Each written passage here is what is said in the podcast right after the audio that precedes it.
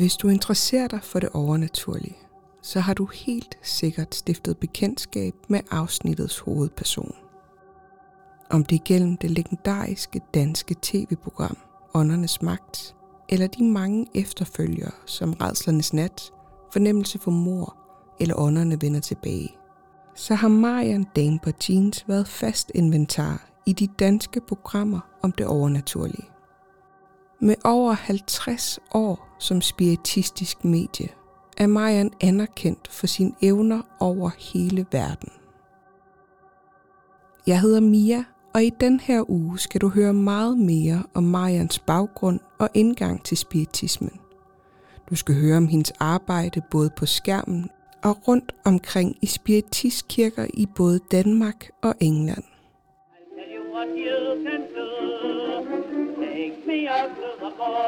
game. Take me out with the crowd. Oh, buy me some peanuts and cracker jack. I don't care if I never get back. I don't care if I never get back. I don't care if I never get back.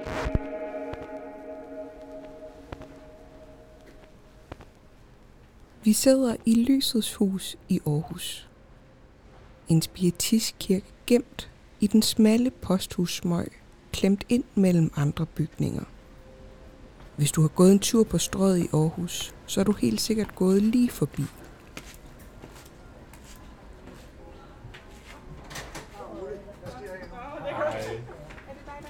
Ja, det var det, Tobias. Vi, øh, der er lige en masse, vi lige skal sige farvel til mig eller sådan noget. Så. Jeg siger lige hej til dig. Hej med Det er en varm sommerdag, og vi sidder allerøverst i kirken. Vinduet er åbent, og du kan høre byen og mågerne i baggrunden. Og i lokalet er Marian, jeg selv, og så er Toge med, som du måske kan huske fra nogle af de andre afsnit. Han arbejder nemlig sammen med Marian i en af Marians fysiske cirkler. Ja, det var helt vildt. Mm. Nå, men så begynder du bare, og så svarer jeg. Jeg sætter her. Kan du så høre den bedre og høre mig bedre? Ja, det kan jeg. Og så kan jeg lige følge lidt med her på siden nemlig. Jamen, Marian, Yes. jeg kunne godt tænke mig at høre lidt om, hvor din interesse starter. ja, det skete, jeg blev født, simpelthen. Hvor at jeg blev født i Slagelse, det er det første. Jeg er ikke født i København, men jeg er født i Slagelse. Øh, og min mor, hun er nordmand, og kom fra et sted i Nordnorge, der hed Sandnesjøen.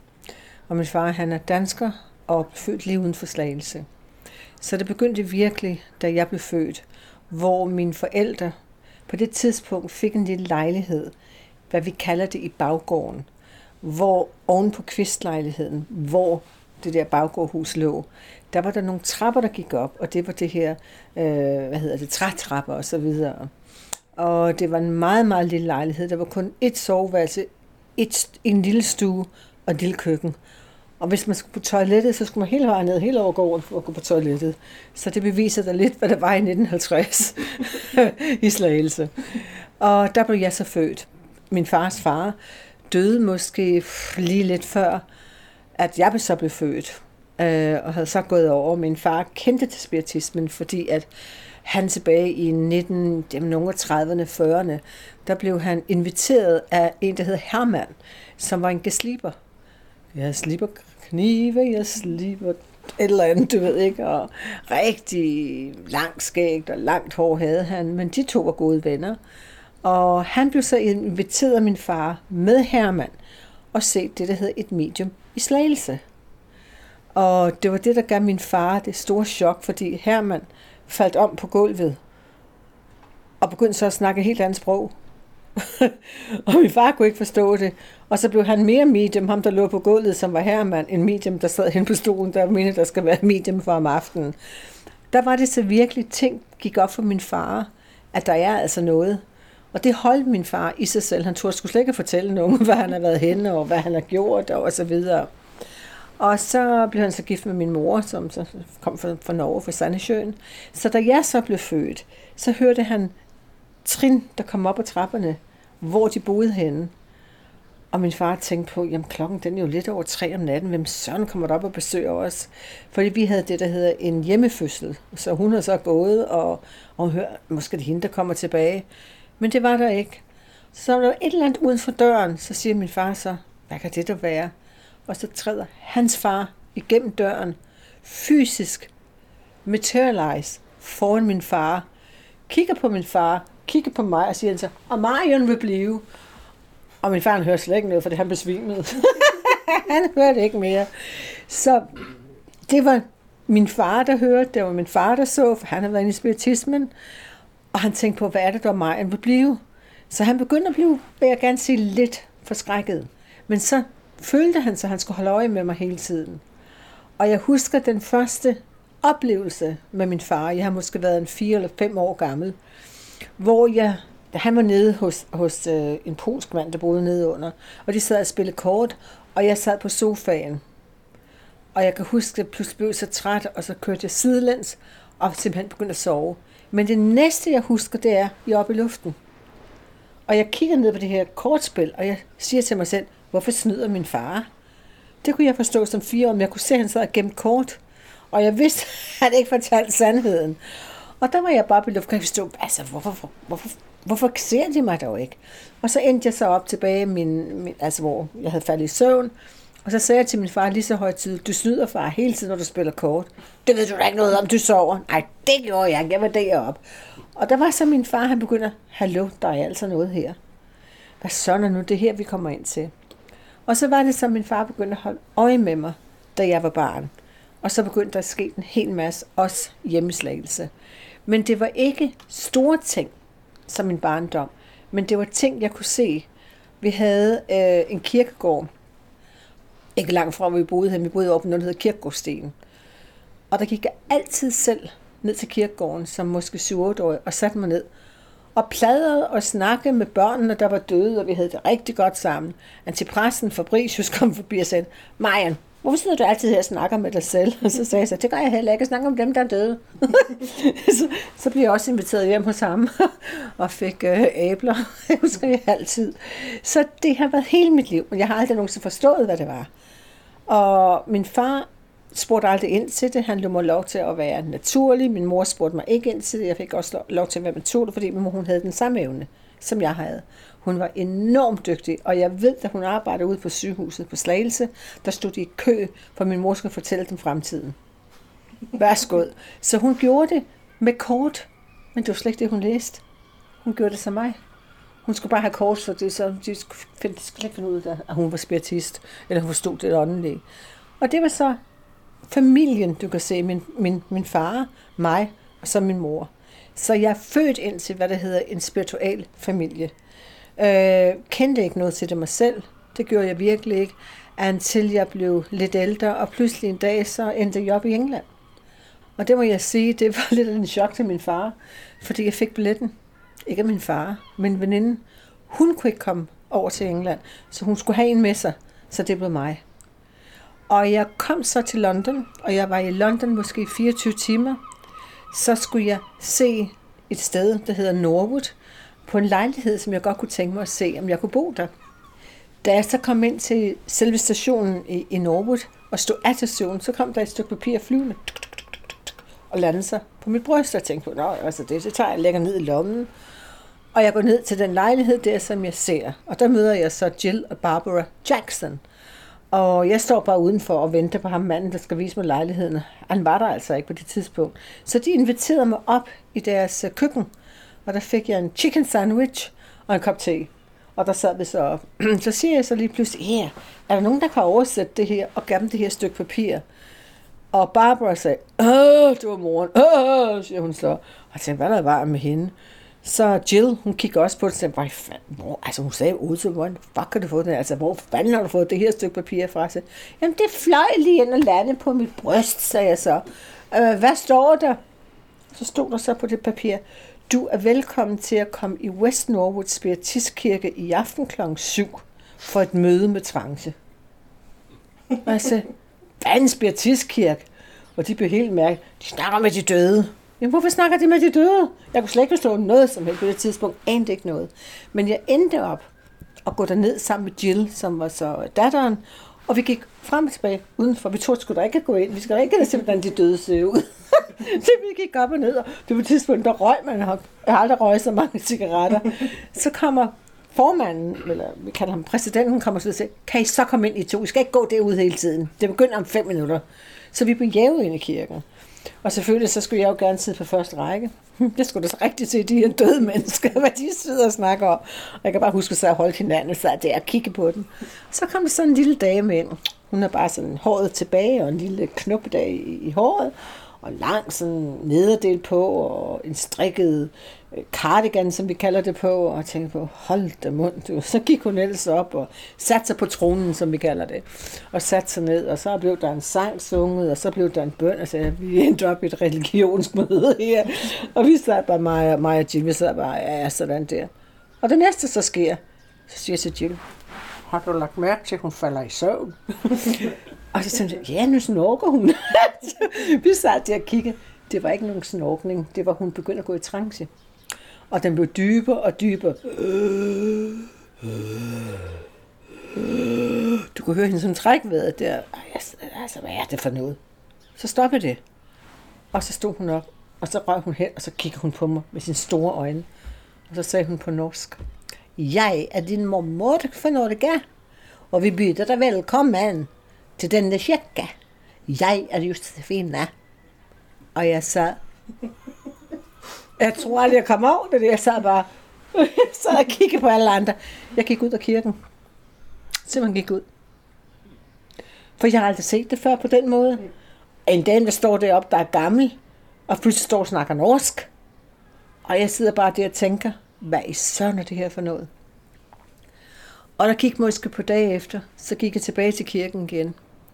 Og der kom så øh, præsidenten op til mig og sagde, så jeg tror, hvis du tilhører her. Og derefter begyndte jeg at arbejde. Så der var ikke noget, der hed cirkel med mig. Det var ind og begynde at arbejde, og de sad og holdt øje med dig. Hvad der skete i England, det var, at jeg var anderledes end alle andre. På grund af, at jeg var ung. Jeg var 19 år gammel. Jeg havde miniskørt på. Det har mig aldrig nogensinde set med medier, men jeg var rigtig klog. Lovkort, og rigtig klog. Langt lyst hår, øjenvipper på og lange negle. Det var Marion. Og selvfølgelig havde jeg en stor following af mænd. og det kan de altså, ja Marion, det skal du bare gå ind og sige, hun er god, hun er lovkort på. og jeg har aldrig nogensinde fået så meget skæld ud, må jeg hellere sige, af de gamle mediumer, fordi jeg var ung, og fordi jeg havde latter. Og den bragte jeg ind i vores kirker i England. Det var latteren. Det var, hvorfor kan man ikke have lov til at at grine med de døde. De, de har det jo da meget godt, og de kommer også igennem på den måde, og det er fuldstændig dejligt. Den mentalitet havde det ikke på det tidspunkt, da jeg kom til. Det var, Herre Gud Jesus, her står vi i dag og snakker med den åndelige verden, og tænker, oh my god. Så det var min begyndelse ind til spiritismen i England. Og derefter, der begyndte jeg så at arbejde i forskellige kirker, og begyndte at rejse meget rundt. Øh, og fik jeg altså hovedet næsten ikke nogen betaling for det, så meget kom ud af min egen pung, og jeg havde ikke bil på det tidspunkt, så mange gange, når jeg skulle i kirken, og klokken den var syv om aftenen, jeg må køre hjem fra kl. 34 og komme hjem før kl. 11. For ikke nogen penge.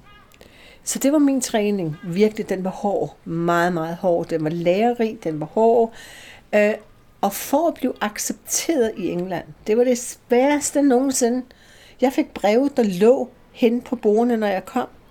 Og det var racist, som vi kalder det. Vi kan ikke lide unge mediumer, og specielt dem, der er fra udlandet. Det var min begyndelse den til spiritismen. Jeg var fuldstændig i chok. Var der stor, er der stor forskel på England og Danmark i forhold til spiritismen? Nej, altså selve Danmark har haft det mest spirituelle, det mest fantastiske. Vi havde noget som 30 spiritistkirker herhjemme. Vi havde nogle af de bedste og dygtigste mediumer i verden. De kom også herfra. Men det ser ud som om, at det døde, hvad skal man sige, jeg tror det er 1965 der omkring, hvor Ejner Nielsen så døde. Øh, så det gik sådan under bordet, vil jeg sige, men vi havde mange, mange spiritister, vi havde mange gode medier, men nogle af de bedste medier i verden havde vi herfra. Vi havde også psychic research, det betyder, at vi har, vi har research centers, øh, undersøgelsescenters osv. Og så havde vi Svend Tyrk, som tog mange billeder af levitation, både af mediumer og borer og stole og alt muligt andet. Så det har altid været her. Det har altid været stort øh, i Danmark, må jeg sige. Det har altid været. Men det gik bare væk. Og det er jo så mange religioner, de kommer og går hele tiden. Så det var så på tide, kan jeg forstå fra den åndelige verden, at de kom igennem. Du kommer til at rejse hjem til Danmark, vi har planlagt det for dig, Marian. Og jeg tænkte, hvorfor de planlagt det? Men det havde de altså. Jeg kom hjem, og jeg tror, jeg lavede en eller to demonstrationer, og folk var meget overraskede. Det var sådan i, i nogle halle og så videre. Jeg sad måske 25 mennesker eller et eller andet. Men da jeg så begyndte at pege dem ud og begyndte at give de her beskeder, som jeg har fået, der begyndte jeg at vågne op. Og så var det så, at det blev sat ind på, på, på altså de skrev til, øhm, da det først kom på, hvad hedder det, det program, ja, øh, Ånderne, Åndernes Magt, ja, der havde de ikke rigtig medium, De havde ikke det rigtige medium, men de, havde ikke, de forstod ikke rigtigt det her. Det var så meget mærkeligt program, og det havde intet at gøre med spiritismen. Men da de så fandt ud af, hvem jeg var, og spurgte, om de må have lov til at hvad hedder det, filme mig under en session, som det hedder, en til en. Da de så fandt ud af, hvad jeg kunne, så var overraskelsen større, end jeg nogensinde har set, fordi at på den måde, jeg kom igennem og fortalte en, der hed Rikke, mens bror havde, havde, var død, der havde jeg siddet allerede skrevet på et, et, et, et papir, en, der hed B.O. for Bo, står der på det, og øh, jeg begyndte at forklare, hvordan han døde. Jeg kunne ikke lade være med at gøre nogle ting med mine hænder hele tiden, og jeg skulle, jeg skulle altså ikke have vand. Jeg skulle gerne have en glas whisky i stedet for. Så der var mange træk, der kom ind. Og hans, øh, hans mor, der var stadigvæk i live, hendes, hans søster, som i dag jeg stadigvæk kender, de var så overrasket at høre så konkret om Bo. Og, og, det, og det var sådan, det, at øh, jeg begyndte at arbejde i Danmark, og Danmark fik så øje på, hvem jeg var og blev så inviteret ind til radioprogrammer, aviserne, ugebladene, radioen øh, og så videre og så videre i Danmark. Så det var sådan, det hele begyndte med at, at lave en demonstration og, og, og komme ind. Så jeg blev desværre nødt til at, at, at rejse væk fra, fra England mange gange og komme hjem og begynde at arbejde her. Så, øh. Men er det først, da åndernes magt egentlig kommer? Altså, er... Ja, jeg har været hjemme i Danmark og arbejdet før, men øh, ja, der stod folk også i kø for at få lov til. Det var Danielkirken København det var Peppel, Peppel Mønne, Peppel et eller andet, hvor det så var på, er det ikke Nørrebro, den er på, tror jeg, det er på Nørrebro, den var. Øh, der var jeg også inde. Øh, men det var dengang, da Frank Munkø havde den. Frank Munkø, ja, det var ham fra det pilotafsnittet. Ja, så det var, så det var Frank Munkø, der havde den. Men han havde også kørt lidt forkert, fordi at på den måde, at han havde kirken på, for den plejede at tilhøre Ejner Nielsen. Øh, og igen, så var der ikke mange forklaringer om, hvad mediumskabet var, og hvor mange ting de deler derinde og så videre. Så ja, så jeg begyndte bare at komme hjem og begynde at arbejde, og så kom jeg så over til Lysets Hus her, og så blev der lige pludselig så mange mennesker, der begyndte at komme og se mig. Jeg tror, der en gang imellem, så var der 200-300 mennesker, der kom i store det sale. Det svært at få billetter ja, ja, til, du kunne, jeg, du, kunne, du kunne ikke få noget som helst. Jeg synes, det var det mest mærkeligste. hvorfor det havde sket. Altså, jeg kunne slet ikke forstå det. Jeg siger, hvorfor så de i kø? Det kunne jeg heller ikke forstå. Altså, og en ting, jeg har sagt hele vejen igennem, jeg arbejder her i Danmark, men I så ikke mange penge for det. Jeg vil ikke have det. Det har været mit hele vejen igennem. Jeg skal ikke have store betalinger. Folk skal få lov til at komme ind. Det er lige meget, hvem de er. De skal have lov til at komme ind i kirkerne, eller i hallene, eller et eller andet. Så jeg må fandme ikke så mange penge. Og det skruede jeg meget op på. Jeg vil ikke have det, fordi at spiritismen er virkelig ikke en pengemaskine. Det er en filosofi. Det er en videnskabelig undersøgelse. Det er, hvad mediumet kan. Det er kærlighed. Det er bygget op på den måde. Og den åndelige verden har altid sagt til mig, vi skal nok hjælpe dig, Maja. Du skal ikke være bange. Og det har det gjort. Jeg finder penge hele tiden. Simpelthen hele tiden. Det er det, jeg gør. Jeg kan huske, at jeg sad i London på et tidspunkt, og jeg har været så meget på telefonen, og jeg nødt til at ringe og så videre, og da vi så fik regningen, der ligger på over 100 pund i år tilbage, og det var mange penge.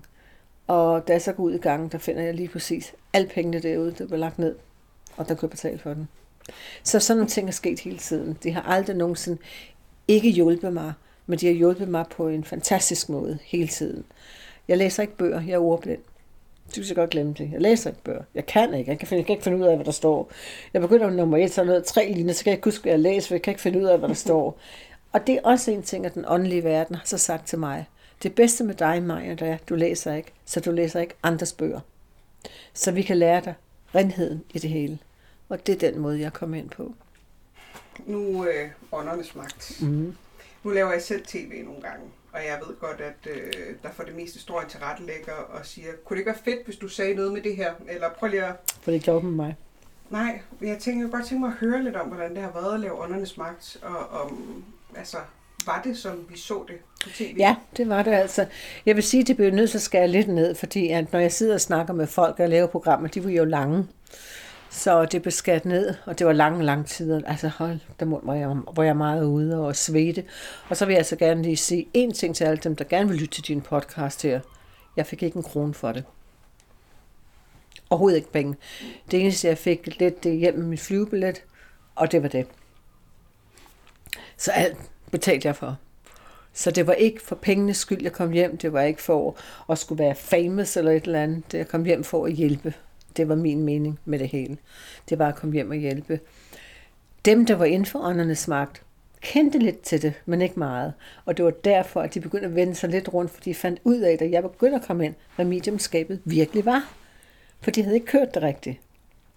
Det, de var fuldstændig overrasket over, når jeg kan begynde at, at, at snakke med nonnen i verden, give beskederne, snakke med nonnen i verden, give beskederne. Det var slet ikke det, de havde set. Overhovedet ikke det, de havde set. Så det var derfor, at der blev så meget tryk på mit arbejde, for nu havde folk set mig, hvordan jeg arbejdede. Kommunikationen kom, kom meget mere frem.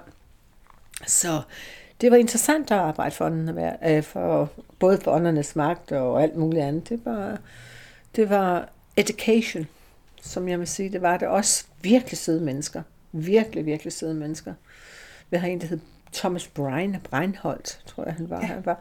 Han var virkelig dejlig at arbejde med. Meget sympati i det, du lavede, og, og en faldt lidt til ro, og, og sådan der. Så ja, det var hyggeligt. Mm.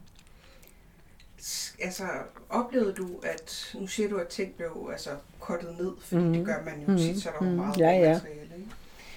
Oplevede du, at de tog ting ud af programmerne, som havde betydet noget for dig?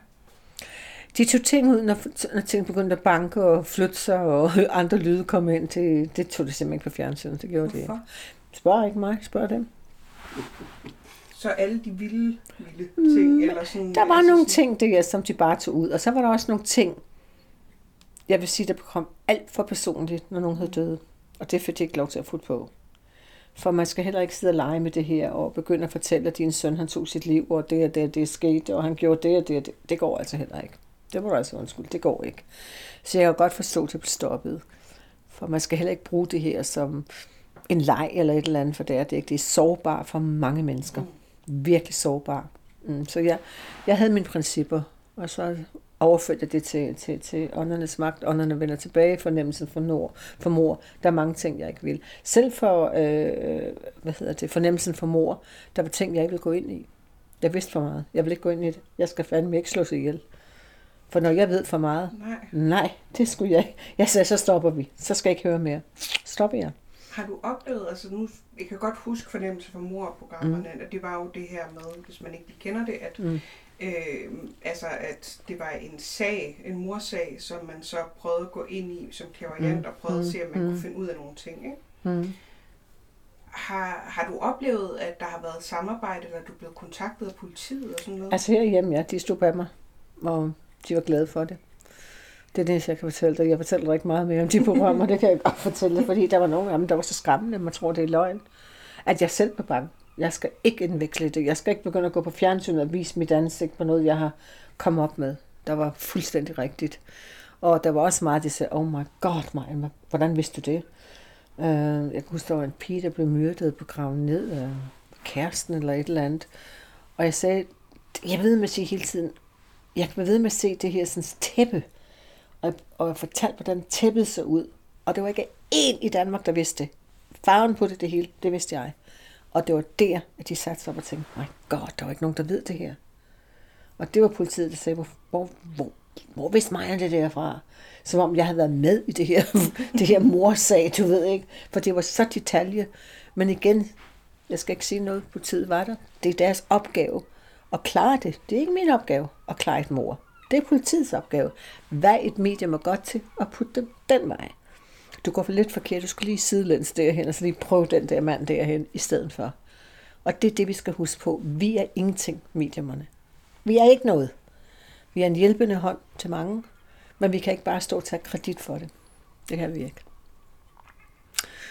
Er det, altså, sker det andet, end når der er tv på, at man bliver kontaktet som klaverjant, især når man er altså et anerkendt klaverjant Ja, ja.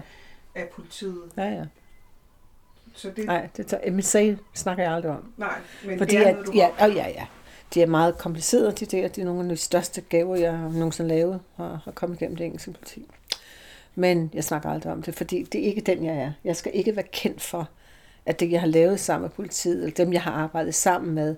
Jeg har jo også præster, der kommer, øh, fordi der sker ting i deres store kirker og så videre. Og dem hjælper jeg også samtidig. Jeg er doktor og sygeplejerske, sygeplejerske videnskabsmand. Jeg sidder med en videnskabsmand i øjeblikket, som har en hel masse ting, der sker med ham.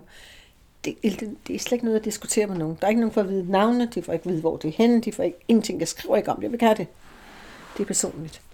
Og det er den, jeg altid har været. Fuldstændig personlig. Det skal ikke ud. Jeg skal ikke skrive. Det skal ikke tjene penge på det. Det gider jeg ikke. Simpelthen. Er der forskel på det engelske politi og det danske politi i forhold til at benytte sig af medier? Ja, men de benytter sig ikke på den måde. De, hvis der er et eller andet, og der er et eller andet, der har sket, så, så lytter de til det i England, og om der er noget. Og det er nok også det samme her i Danmark. Men jeg ved ikke, hvor mange virkelig gode mediumer jeg har, der kan hjælpe politiet, uden at de skal stå frem og sige, det gjorde mig, og det var det, jeg gjorde. Det var det, det, var det jeg ikke gjorde. Jeg var meget stille i mine opgaver. Jeg gik ikke ud og snakke om det. Det er jo privat til dem, og, og så videre. Ja. Har du oplevet at blive kontaktet af nogen, altså sådan på den anden side, i forbindelse med en sag, der ikke har haft noget at gøre, altså et eller andet, der måske har kørt i medierne eller noget? Nej, men altså en gang imellem, når man sådan sidder i, i, i London, og du kan jo tage, hvad hedder det, en, en, nu kan du gøre det med, men ind på nettet, der kan man jo sidde og læse lidt om de ting der. Der har jeg bare følt, der var et eller andet, og jeg har bare sagt det er helt forkert, de kører på sporet her. Men jeg har aldrig været den, der har kontaktet politiet eller noget som helst. Jeg føler bare, at sådan skal det altså ikke være. Jeg skal ikke presse mig nogen steder hen. Hvis politiet vil snakke med mig, eller nogen, der har mistet nogen, så må de kontakte mig. Det er ikke den anden vej, den skal. Jeg tvinger mig igen til folk. De må pænt komme til mig øh, og snakke med mig, om der er noget, jeg kan gøre. Det er sket masser af gange. Masser af gange er det sket. Hvor jeg bliver kontaktet på den måde. Og det er igen også meget privat. Men gå ud og lave det og gå ind til politiet, nej, det gør jeg ikke. Når at du for eksempel skal lave noget klarsyn, eller øh, hvad, jeg ved ikke, hvad man kalder Ja, ja, det, hedder det Demonstration. Bare klarsyn, ja, demonstration. Ja. Øhm, kan du ikke prøve at fortælle lidt om, hvordan at du begynder at få informationer om, Ah, det sker dage før. de, de gør det, de, de står i kø. Så de kommer, de snyder, de kommer på dage før, og de vågner mig op, og nu skal de sige til dine, nu skal de sige. Ej, nu kan jeg så gå væk. Så jeg ligger og skændes med den om natten. Og så må jeg så elske op, og de gange, jeg har siddet midt om natten, og, og må sidde og skrive tingene ned, jeg har fået at vide. Sådan det, det har jeg gjort så meget. Du har da set det. Alle, der kender mig, har set det. Jeg sidder der og skriver det ned, for nu har det været hele natten igennem i to dage. Nu gider jeg altså snart ikke mere. Og så lægger jeg det bare ned foran mig, og så begynder jeg at læse det op. Så er der lige en mand her, der faldt af en cykel, og, lalalala, han kom i forgårs, så jeg gider ikke snakke med ham mere. Og så er der en, der kender ham. Så det sker dage før med mig. Det, altså, vi kalder det på engelsk, you get prepared øh, ind til det. Øh, og jeg bliver også meget mærkeligt dage før. Jeg kan sidde og stige ud i luften, eller folk snakker til mig, og jeg hører ikke, hvad de siger. Jeg, er en hel, jeg ligger i to verdener. Og den er altså også mærkelig, at være i de her to verdener. Så jeg kører aldrig nogen sådan bil. I London for eksempel, hvis jeg skal i en spiritistkirke nu, enten får jeg Simon til at køre mig, det er min mand til at køre mig, eller min datter, når hun har også bil.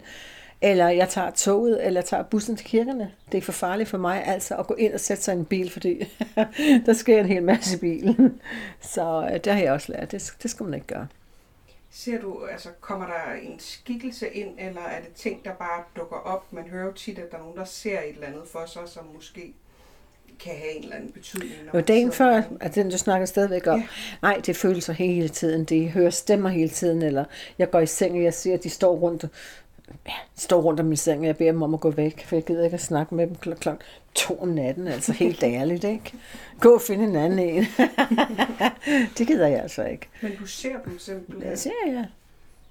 Og det er irriterende. Folk, det, altså, det, er slet ikke, det er slet ikke hyggeligt hele tiden, må jeg sige. Altså, jeg byder den jo velkommen, men altså, det er jo meget, meget svært, når du ligger der om natten, og så pludselig bliver, ligger et ben nede, og et andet ben op i luften, ikke? Og Simon siger til mig, hvad laver du med det ben i luften? Har jeg benet i luften? Så er der lige en ånd, der har løftet mit ben, og du kan se to hænder og mit ben op i luften. Ja, helst tak. Og Simon siger så, nej, du skal ikke snart sove fra hinanden, for der sker for meget. Uh, ja, så tænkte jeg, det, det, altså, det er svært at, at pointe mig ind, hvornår sker det, hvad er det, der sker. For det sker hele tiden. Og specielt lige før jeg skal i kirkerne, så sker det på dag før, og så begynder alt at, at ske rundt om, og tingene flytter sig derhjemme, eller falder ned af hytten, hytten, jeg kan ikke finde noget, eller... Der er sådan forskellige øh, tegn, som vi kalder det for, og nu er de her. Mm. Men jeg har også været i en spiritistkirke, hvor jeg skulle arbejde, fik ingenting. Og jeg stod op og og der er snart nogen, der skal sige noget. Ingenting. Så jeg har stået op simpelthen og sagt i kirken, jeg ved godt, jeg er medium i aften, jeg ved godt, I er kommet, I har set mig, men jeg må også være ærlig. Jeg hører ikke noget, jeg ser ikke noget, og jeg føler ikke noget. Og der er folk stået op i England og klappet. For så har jeg ikke bare lavet en historie ud af det. Så det må man også lige komme ind på. Man ser ikke og hører ikke hele tiden. Man kan være fantastisk en dag, og ikke så god den næste gang. Øh, og det igen, hvordan sker det, det ved jeg ikke. Fordi jeg synes, jeg er den samme hele tiden. Men øh, det er bare ærligheden, der skal ind. Hvis man nu har siddet, nu har jeg været til et par forskellige klarsynsaftener, mm. øh, jeg har ikke oplevet, at der er nogen, der har sagt noget til mig. Er det fordi mine familiemedlemmer ikke råber højt nok, eller er det Nej, fordi nej. de ikke gider snakke med mig? Eller? har intet med det at gøre. Det kommer an på, hvordan du har det med din, vi kalder det en congregation, som er folk, der sidder dernede. Du bliver draget ned til det. For eksempel, jeg kigger rundt der, så kan jeg se et lyd, der blinker, eller jeg kan se folk, der går dernede. Og så pludselig, selvfølgelig, nu kan jeg, så tager jeg lige den, der kommer ind. Så jeg tager mange forskellige unge og, og gamle, og, og, og hvad det nu kommer ind. Der er mange også i England, der går i vores spiritistkirke, der sagt, jeg har gået i den her spiritistkirke i syv år, jeg har aldrig nogensinde fået en besked. Og der kommer kun 30 hver gang. Så altså, det har intet at gøre med det. Der er intet at gøre, der er ikke noget til det. Det kommer an på mediumet, og det kommer an på, hvad der sker. Så det, det, er, helt, det er helt normalt. Det er jo sådan noget, man bare, det kan man jo ikke lade være med at tænke Nej, på. nej, om det er helt altså, hvad normalt. der er, der gør det, ikke? Det er jo meget fascinerende. Ja, det er helt normalt. Det kommer an på, hvem der trækker sig altså, mest frem i selve kirken. Og det betyder ikke, at den person skal have det hele tiden, for der kommer altså bare gange, hvor der, de står i kø, og så kommer den hen og snakker, og så altså, jeg bliver også helt forstyrret en gang imellem. Altså, nu må du ikke sige det, hvor tilhører du henne, og, og alt muligt. Hmm. Så ja. Når vi er ude og, og lave ting, i starten, dengang, at jeg ikke havde fået nogen gode råd med på vejen, og det egentlig bare var mig Mm. og mikrofonen og en lommelygt, og det var det.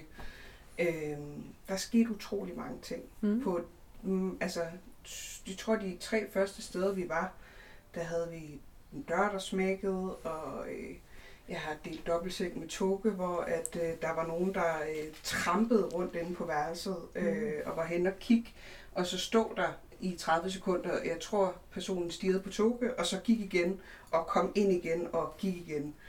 Og øh, et par gange efter, der var vi et sted, hvor der var nogen, der løftede og hamrede et bord ned i gulvet, eller hamrede i bordet. Der var helt mørkt, så jeg kunne Mm. ikke se det. Jeg kunne bare høre det meget tydeligt.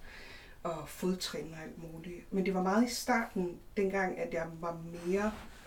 Jeg havde ikke nogen idé om, hvad jeg lavede, og jeg prøvede ikke at tale til noget, fordi jeg vidste ikke, hvad jeg lavede. Øhm, og jeg var også bange. Mm. jeg var meget bange. Mm. Øh, men nu, hvor jeg har fået nogle værktøjer med, og øh, prøver at titulere det lidt, og, mm. og sådan invitere folk til at sige noget, eller gøre noget, eller, så sker der ikke lige så meget. Og jeg, for mig, jeg, jeg har tænkt meget over, om det sammen med, at jeg ikke er bange mere, at jeg ikke har sådan nerven mere, eller sådan noget, men der sker bare ikke lige så meget. Er det sammen med Tøkke, eller ikke sammen med Tøkke, det snakker om? Det er med forskellige. Det er fordi, Tø- han er batteri. Så får du virkeligheden mere. Du skal have nogen ind, der har det, der skal til for at trække dig af. Og det er det, folk glemmer. Jamen, det er jo det, der har været, fordi i starten, der var vi med forskellige. Mm. Øh, der var tre forskellige, der har været med mig ude, og de episoder, jeg taler om, er med tre forskellige faktisk. Så der er ikke noget, der har ændret sig. Nogle gange har vi også Mm. været det samme sted, de samme Mm. mennesker. Men nogle gange så, øh, det ved jeg ikke, jeg har bare, jeg har følt her på det sidste, at der ikke sker lige så meget. Mm. Og det vil jeg gerne have, der gør. Det kan du slet ikke komme ind. Det kan du slet ikke kommentere med. Det sker, når det sker. Nej, ja, nej, nej. Det, det sker, når det sker. Det vil, de, vil, ikke engang entertain det. Det ved de altså ikke. De kommer, når de kommer. Og vi har et lille udtryk, der hedder, the condition has to be right. Ja. Og den skal vi altid huske. Og det er alt inden for det åndelige. That condition has to be right. Betingelserne skal være rigtige. Så vi kan sidde der og ønske det, vi kan sidde der, vi skal have det osv. Men hvis betingelserne ikke er rigtige, så kommer det ikke. Ja, jamen, Simpelthen. Og det var det, vi har oplevet, for eksempel der på Hotel Hafnia, hvor vi havde været der. Vi var så heldige, at vi havde tre dage i træk der. Mm. Øhm, og det er jo på det her hotel, der brændte ned. Øh, en pyromanbrand, og 35 mennesker omkom i 70'erne. Øhm, og efter de her tre nætter, det var sjovt, vi havde gået de samme steder, og der havde været, det var midt under corona, så var 10 mennesker på hele hotellet, Mm. og vi havde hele den ene side for os selv, mm. over i den gamle side, Hotel Hafnia siden. Og på tredje dagen, der havde alt ændret sig. Vi var pissehammerende bange, og stemningen var helt anderledes. Det hele, det var ligesom om, at luften var tyk Mm. og elektrisk, og vi var, Ja, elektrisk det alt er ordet. var helt specielt. Og der så vi, da Mm. vi sad på gangen, i fuldstændig opløst, for man kan ikke slukke lyset, Mm. at der begyndte at komme røg på gangen nede over øh, gulvtæppet. Og det var ligesom om, at der var nogen, altså det var ligesom om, vi havde gjort os fortjent. Altså jeg har en meget tydelig fornemmelse af den oplevelse, da vi sad og så det her røg på gulvet, at det var noget, vi fik lov til at se, fordi vi Det er forstod. ikke røg. Nej, men det var sådan, Det er ikke det, røg. det lignede. Nej, det er ikke røg. Nej, Det er ektoplasm. For Ja. det rigtige ud- udtryk ind, det er noget, der hedder ektoplasm. Det er der, at den åndelige verden bygger sig selv op på. ja, Så det er begyndelsen af fysisk materialisation. fordi det lignede vidderligt, Mm. sådan ligesom Ja, ja, mosekonebryg, ikke? Mm. Henover, sådan lige et par centimeter henover, Ja. der virvlede hen over gulvet. Ja. Øhm, men jeg har en meget tydelig fornemmelse af, at det var noget, vi fik lov til at se, Ja, ja. fordi vi havde, Mm. det var rigtigt nu, ikke? Det var her på Mm. tredje dag. Men altså helt ærligt, så er der en person, du har været sammen med, der er triggerpointe til det her, ellers så sker det ikke. Ja. Der skal være en, der er batteriet, som man kalder for. Mm. Hvem var batteriet på det? Var du der? Hvem var så på det? Hvem var batteriet? Jamen, det er måske Sille. Så det var kun os, der var der. Hvem er. Sille? Eller en gæst på hotellet. Eller? Ja, men der var jo ikke nogen der. Nej, det er rigtigt. Så der var kun mig og hende. Ja. Ja. Så Og hvem er Sille? det er en af mine gode veninder. Som, Er hun meget spirituel? Overhovedet ikke. Hun har ingen interesse for det overhovedet. Øh, Mm. Men der er i hvert fald noget, der trækker det op, for det sker ikke bare. Nej. Ingenting sker bare med det åndelige. De bruger alt, der hedder rundt om dem. De bruger alt. Mm. Simpelthen. De kan bruge dig, de kan bruge din veninde, de kan bruge ting, der har sket i, hvordan de bygger op. Mm. det er sjovt, altså. Det er jo altid bare, at man kan ikke få nok af at prøve at finde ud. Mm. Det kunne være så rart, hvis man kunne slå op i en bog og finde ud af, hvad, for, og hvad der sker, og, øh, mm. og tage det med, ikke? Så Ja, ja. man ved, hvordan Mm. man gør det rigtigt næste mm. gang, ikke? Men der er mange ting, man kan gøre. Altså at lave, jeg kalder det øh, traps, som vi kalder det for den åndelige verden. Og jeg har sagt det igen og igen. Hvis du hører fodstøbter, altså fodspor, der går op og ned ad trapperne, og du kan gå hen og optage det, så gør man lige en ting. Så vi finder ud af, at det er ikke dem, der er levende, der gør det, men det er dem, der er døde, der gør det. Og det bedste, du kan gøre, tag lidt pulver, op og ned ad trapperne, eller hvis du nu har det et eller andet bagepulver, eller et eller andet, op og ned. Og hvis der er fodspor, så ved vi, hvem der har lavet det, så er de levende, og hvis der ikke er nogen, du har hørt det, så er de døde. så der er små tricks, man kan gøre for altså at gå tilbage og så se, hvad det er. Man kan for eksempel hænge op i loftet det her sådan time, øh, hvad hedder det, time bell, som der kan ringe, Mm. øh, og få den åndelige verden til at, at blæse på dem. Der er så mange ting, man kan lave for at optage og finde ud af, at det øh, går tilbage og sige, nu skal vi lige gøre det. Og så lad, giv dem en, en opgave. De elsker opgaver. De elsker det. Bare bed os om at gøre noget. Vi skal nok gøre det bedst, vi kan. Og bolde triller de hen, ad gulvet. Der er alt muligt, der kan ske. Så hvis du skal lave flere programmer, så sæt det op på den måde. Giv dem noget, de skal lave. Og det kan de godt lide, og det stærkere de er, det mere bevis får du, og det mere du kan optage. Så det er værd. Med infrarød kamera. Bruger du infrarød kamera? Nej, jeg bruger, jeg bruger kun lyd lige nu. Okay. Øhm, men, men ja, vi, vi har kigget på at få kamera med. Men infra, infrarød, det er det, der det. In, altså infrared cameras, det er det, vi har. Og det bruger jeg selv, hvis jeg skal ud og lave opgaver. Vi bruger det meget i, min, i nogle af mine øh, investigation cirkler i England. Der bruger vi infrared, infrared lys, som det Ja. hedder, og infrared cameras. Og der kan man se mange, mange ting. Virkelig. Den sidste, jeg har lige, jeg er lige kommet hjem fra midt af England, heroppe imod Birmingham. Og vi havde en stor kæmpe sounds derovre, hvor der ikke skete det heroppe. der må. Vi, der skete så mange ting, og, og folk blev, de rendte ud, de blev bange, hvad de så. Det var interessant at se en, en, en hvad hedder det, sådan en skraldespand, der stod op ned, fordi de havde lagt en telefon på det for at optage tingene. Den blev hen, og jeg så, zzz, zzz, zzz, så kører op i luften den her, sådan, den her skraldespand. Og de så altså bare kigge på det, og så var der en dame, der aldrig nogensinde, nogensinde, nogensinde har været ind til en, en sounds, som vi kalder det for der. Hun blev fuldstændig transformeret ind fra den person, hun var, ind til en komplet anden. Du kunne ikke genkende hende. Det, de satte lige over og satte sig på hende, så du kan ikke engang genkende hendes ansigt. Fuldstændig. Og det var helt vildt at se. Jeg sad også med store øjne og, og alt muligt. Jeg bare sad der kløede og sad og pege. Så man kan virkelig, når man er inde i selskabet, er de rigtige, der forstår det her, så kan man lave eksperiment. Og det, eksperiment, at det, det man laver eksperiment, der er det bedste. Det er det altså. Man kan optage det på film, man kan optage det på bånd, øh, alt muligt. Og det har jeg meget at gøre med i England, fordi for mig så skal det bevises. Man skal ikke bare sidde der og ikke bevise noget, som man sidder og arbejder med. Det giver god mening. Mm. Hvis man, altså, jeg har før oplevet et par gange, at når vi har siddet et sted, at jeg har været ret sikker på, at, altså, for eksempel har jeg oplevet, at vi sad et sted, hvor at, øh, der var en, der blev ved med at spørge til, hvem det var, der var der, Mm. og blev ved med at nævne mandenavn, og jeg, jeg tænkte, det var, det var idiotisk, vi ved alle sammen, det er en kvinde det her, hvorfor Mm. spørger du om Mm. mænd? Mm. Og jeg vidste ikke, hvorfor jeg havde den her information, men jeg var 100 Mm. 1000% sikker på, at det var en kvinde, der var der. Mm. Det var overhovedet ikke en mand, og jeg synes, det var latterligt, de blev ved med at spørge, om det kunne være alle mulige mænd. Ikke? Men når man får de her små informationer, som man ikke helt ved, hvorfor man Mm. har, men man bare accepterer, at Mm. det har man. Mm. Er det noget, man, altså som, selvom at jeg jo ikke dyrker det, altså på den måde, Mm. men kan man på en måde gøre sig mere modtagelig for det, når man bare er ude, altså prøve at trække nogle af de informationer ind? De bruger dig, fordi de kan se, at du har det, uden du selv ved det. Så dropper de bare ting. De, de kalder det dropping. De dropper ting ind i dig. Du kan få vision, du kan få hørelse, du kan få alt muligt. De dropper det ned i det, fordi du har det. Du har bare ikke brugt det. Så de tager den, der kan. De tager de opportunities at komme igennem. Og det er meget skægt at se. Det har vi set masser af gange. Altså mine cirkler, jeg har i England. De, tager, de har taget folk på gaden og kommet ind i vores cirkler. De har ikke engang vidst, at de var inde i vores cirkler. de har simpelthen snuppet dem fra gaden. Og det er jo en lille historie, jeg også fortalte i dag, men det har været interessant at se, hvad de gør, hvad de kan lave, og hvad de kan manipulere med.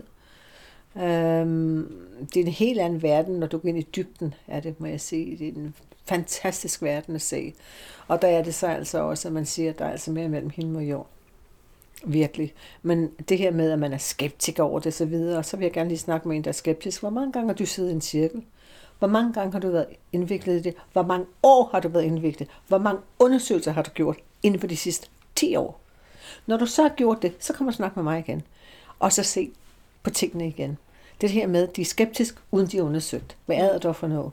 Der er også stor forskel på at forholde sig skeptisk til informationer, og så bare fornægte. Ja, ja. For der er jo mange, der siger, at de er skeptikere, men så nægter de jo, ja, at der ja. kan være noget som helst. Det hedder debunkers. Ja, lige præcis. Det er debunkers alle sammen. Fordi jeg forholder mig meget skeptisk Ja, til tingene. det- Hvis der er, det er en godt. forklaring, Ja. så gør det jo også, man kan Ja. sige, hvis 97% ting har en, en, en naturlig forklaring, mm. så Mhm. gør det de 3%, der så ikke har endnu federe. Ikke? Ja, ja.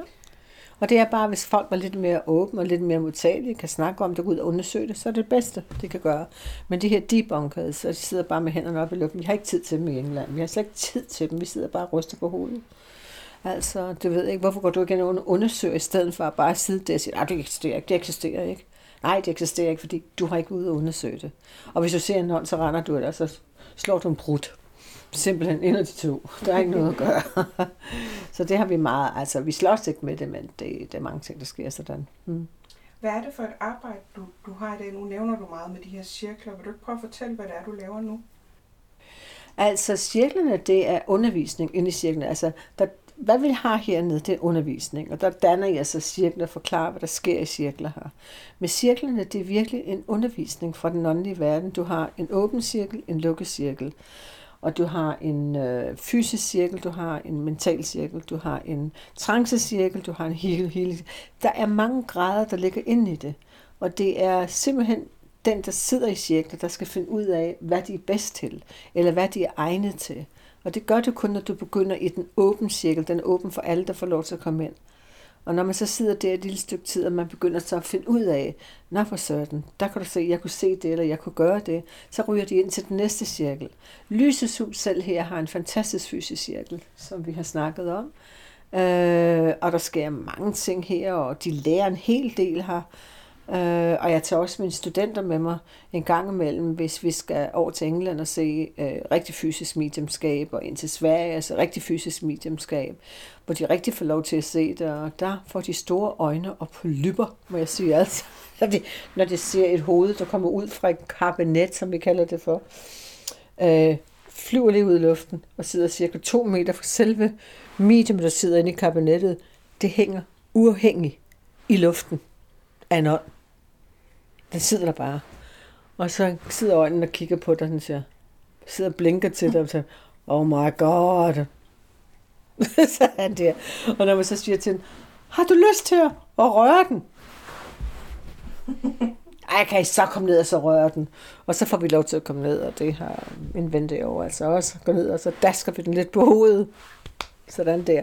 Men når man går batten, så er der ingenting. Det sidder bare simpelthen, den sidder uafhængig i selve værelset. Hvad, hvad, er, hvad er det lavet af? Altså, det er ektoplasm. Er det ektoplasm? Det er ektoplasm. Okay. Independent ektoplasm, de har bygget op. Ja. Det lyder jo virkelig Ja, absurd. og det er også det, jeg siger. Altså de folk, der har set det, jeg tror, de har åbent mund og polypper bagefter. Det ved de. Jeg ved da også første gang, da min ven derhen, han også så det, jeg tror at du havde åbent mund og polypper, da ting begyndte at ske, de tror, de tror, det er løgn. Og jeg kan ikke lade være med at sidde der og smile, fordi jeg har været inde i det så mange år. Jeg har set det hele. Hvis man nu aldrig har hørt om en fysisk cirkel før, hvad er det så? En fysisk cirkel, det er et sted, hvor de sidder for fysisk materialisation af den åndelige verden. Man sidder ikke og lærer selv. Det, du, alt det bliver sat væk fra dig. Det er ikke noget, du skal lære. Du skal ikke lære noget som helst. Du skal give dig selv til den åndelige verden. Og igennem det, du har inde i det, som det hedder ekstra, måske ektoplasm, eller et eller andet, det giver du til den åndelige verden, og det er der, de kan bygge op dem selv. Det er en fysisk cirkel. Og en mental cirkel, det er, hvor du lærer at blive mediumet. Du sidder og, og kan komme ud med ting, du hører, eller ting, du ser, eller ting, du føler. I kan alle sammen sidde og snakke om det. Men de fleste mental cirkler sidder i stillhed for en time, eller en time, eller halv, eller et eller andet. Hvor en fysisk cirkel, do not sit still. Kan du så snakke? Kan I så synge? Kan I så snakke med hinanden? Kan I så spørge ind? Det skal være aktivitet hele tiden. Det er de to forskellige ting. Og det er helt vildt, hvad der kommer igennem. Det bedste det er, at ofte, når man har en fysisk cirkel, så har vi tapekorter, der hænger i loftet, og tapekorter, altså der står nede på gulvet, så optager vi det hele tiden. Og ofte, så har vi engang hørt stemmerne, men når du hører det på dit bånd, så er alle stemmerne fra den ånden i verden, det sidder det, including Budil Utsen. Bodil Utsen? Jeg sidder bare og griner. Ja, ja. vi får mange ting, der kommer igennem. Mange, mange ting, der kommer igennem. Og hvordan kan det være, at Bodil Utsen Ja, for- kigger forbi? Fordi der var, at, var det Budil Utsen, der kom igennem? Du den her rekord, vi sad og lyttede til. Både kan, vi sad og lyttede, la la la la la la la la la la la la la la, vi sad og sang den, da la la la la la, mellem himmel og jord, og pludselig så står hun derinde og selv synger den.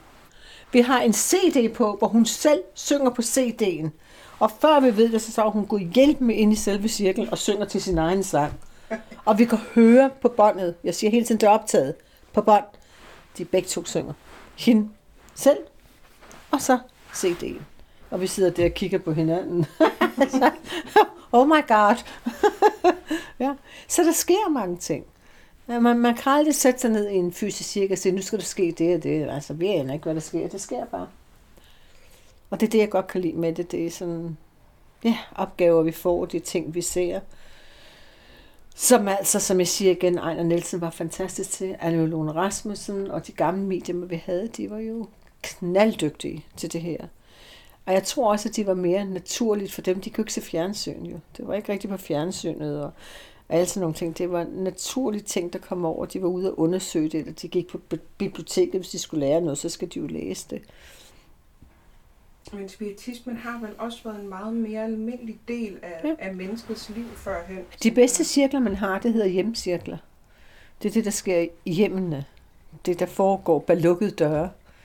Det er også nogle cirkler, jeg har været medlem af, hvor vi har siddet der, og, og naboerne har banket på, på dørene, fordi at øh, vores ånd sang lidt for højt. det var i London. Ah, hold. Hun hed Dorothy. Når Dorothy kom igen, hold da, kan hun var opera. Hun var opera singer på det kongelige Opera House i London for mange år siden. Og hun kom altid tilbage. og stod derinde, og alt vibrerede. og så blev naboerne, de blev tosset, de bankede, de kunne også høre hende og stå og synge det, men hun var altså altid, det var hun altså. Så der sker mange ting, der, ja, om du ser det eller hører det, og alt muligt andet, ja. Bliver du aldrig bange eller nej, skrækket? Nej. Det, når man er opvokset med det, så er der ikke noget at være bange for. Man ved, at hvad man ser og hører, der kommer ind der, så er man beskyttet så meget. Det er godt. Politiet bliver bange, det må jeg sige. jeg kom en gang hjem fra, og sådan har jeg været hen. Jeg har været nede i, i, i South London, lige uden for South London, og har lige haft en savns dernede, og, og det var rigtig venlykke, og det var rigtig til at grine af, og så kører jeg så hjem. Jeg bor ikke langt fra Big Ben, og kørte så hjem. Jeg tror så ikke, politiet de stoppede mig. De hoppede ud fra et træ, sådan der stoppede mig. Jeg har jo ikke gjort noget, jeg kører bare. Det var også klokken det var sent natten. Og så øh, stoppede den her unge politimand, stoppe mig. Og så rullede jeg vinduet ned, og så siger jeg så, hvad kan jeg hjælpe dig med, siger han så. Jeg vil meget gerne have at vide, hvor du har været henne. Så siger jeg, det ved du ikke. det vil jeg, siger han så. Jeg skal vide, hvor du har været henne. Jeg kigger på ham, siger han så. Jeg snakker med de døde. jeg har aldrig set en politimand, der blev så hvid i hovedet, den her unge mand. Han sendte mig afsted lige med det samme. Kør så! Nu skal du hjem, siger han så. Og jeg kørte så. Og den historie gik rundt i England med hos politiet. Og så kom der nogle venner, jeg har, en der hedder Billy, som nu er på stor kæmpe øh, politibetjent til New Zealand. Han kommer så og siger til mig, er det dig, Marion, i går aftes? Hvad, sådan så? Du skræmte jo livet ud af en af politimændene. så han behøver ikke at stoppe mig, vel? Så der sker mange ting. Og, men altså, politiet, ja, de går ind i det, men de siger ikke meget om det, heller ikke herhjemme. De holder sig bare væk fra det, fordi det er dem, der, der skal lave under, undersøgelser osv. Så, videre. så det har ikke noget med, som har også at gøre, jo. Så. Der findes meget få sager, hvor der bliver, altså politiet har anerkendt. At ja, ja, meget få. Det er hele tiden. Og det er også, altså man må også lige tænke på, at vi lever i en verden nu, og det er det, du skal tænke på. Kristne, hindister, buddhister, muslimer osv. Og mange af dem har ikke troen. Og de synes, det er en forbandelse. Og de er bange for det. Så vi kan ikke bringe det ind. Det kan politiet heller ikke. Så de, de holder sig udenfor. Det er for alt for mange, altså religioner, der er alt for mange forskellige farver. Mennesker, der har den tro, og så er det den tro, og så er det, hvor vi er altid forbandelsen i det hele, du ved, ikke? Og, og så videre, og så videre. Så man kan jo godt forstå det. De skal ikke sige noget, de skal ikke gøre noget. For det har altid været imod os. Vi er the devil incarnate, som vi siger. det vi er. Mm. Selvom vi bliver brugt hele tiden, så er det okay, men de siger ikke noget. Mm. Ja. Spændende. Mm.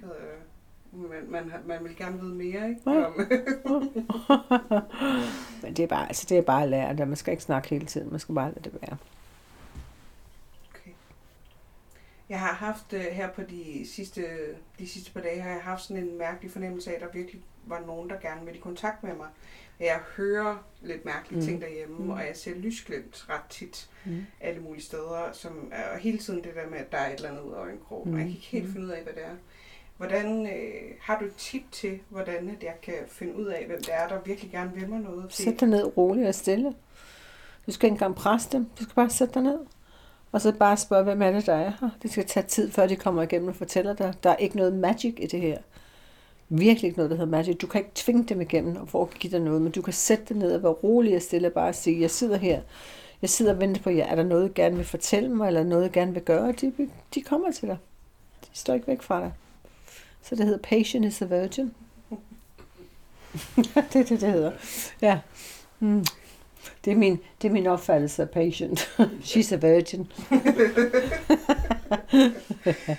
ja. Jeg, har været, jeg har lige her de sidste par dage har jeg gået tænkt, hvad fanden er det der, hvem er det, der vil noget? Hvorfor Jamen, du skal bare, du skal bare sætte dig ned. Du skal selv sætte dig ned og finde ud af det. Det er din gave til dig selv. Sæt dig ned. Rolig og stille en aften eller dag, hvor du gerne du vil, og bare sæt dig ned og se, er der nogen her, der gerne vil mig noget? Eller hvad er det for noget? Og jeg garanterer dig, det kommer igennem til dig. Det giver dig så det næste clue, som det hedder det, hvad det gerne vil. Så kan jeg gå og lege gættelej. Nej, det skal du aldrig gætte. Aldrig gætte. Du skal bede om, de skal forklare det til dig.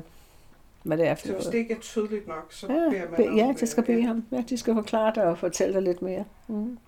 Spændende. Ja. Det må jeg prøve så. Ja. Jamen, øh, tak fordi du havde lyst til at fortælle. ja, det er helt okay. Jeg tænker, at det er sådan rimelig rundt om alt det. Tak fordi du lyttede med. Og igen mange, mange tak til Marian for at tale med mig. Hvis du kunne tænke dig at følge med i Marians arbejde eller arrangementerne i Lysets Hus, så kan du finde links til begge steder i afsnitsbeskrivelsen. Og hvis du er ny lytter og vil høre nogle af de oplevelser, vi taler om, for eksempel dengang vi så røg på gangene på Hotel Hafnia, eller hørte fodtrin i soveværelset, så kan du også finde links til de forskellige afsnit i beskrivelsen. Har du selv oplevet noget uhyggeligt eller uforklarligt, som du kunne tænke dig at dele med os, så send mig en e-mail på fuckinguhyggeligt at gmail.com. Og fucking er med to A'er. Du kan også skrive på Facebook i gruppen Fucking Uhyggelig Podcast, eller på Instagram Fucking Uhyggeligt med to A'er. I beskeden må du meget gerne inkludere en kort beskrivelse af din oplevelse. Jeg håber, at du vil lytte med en anden gang, og så håber jeg, at det også bliver fucking uhyggeligt.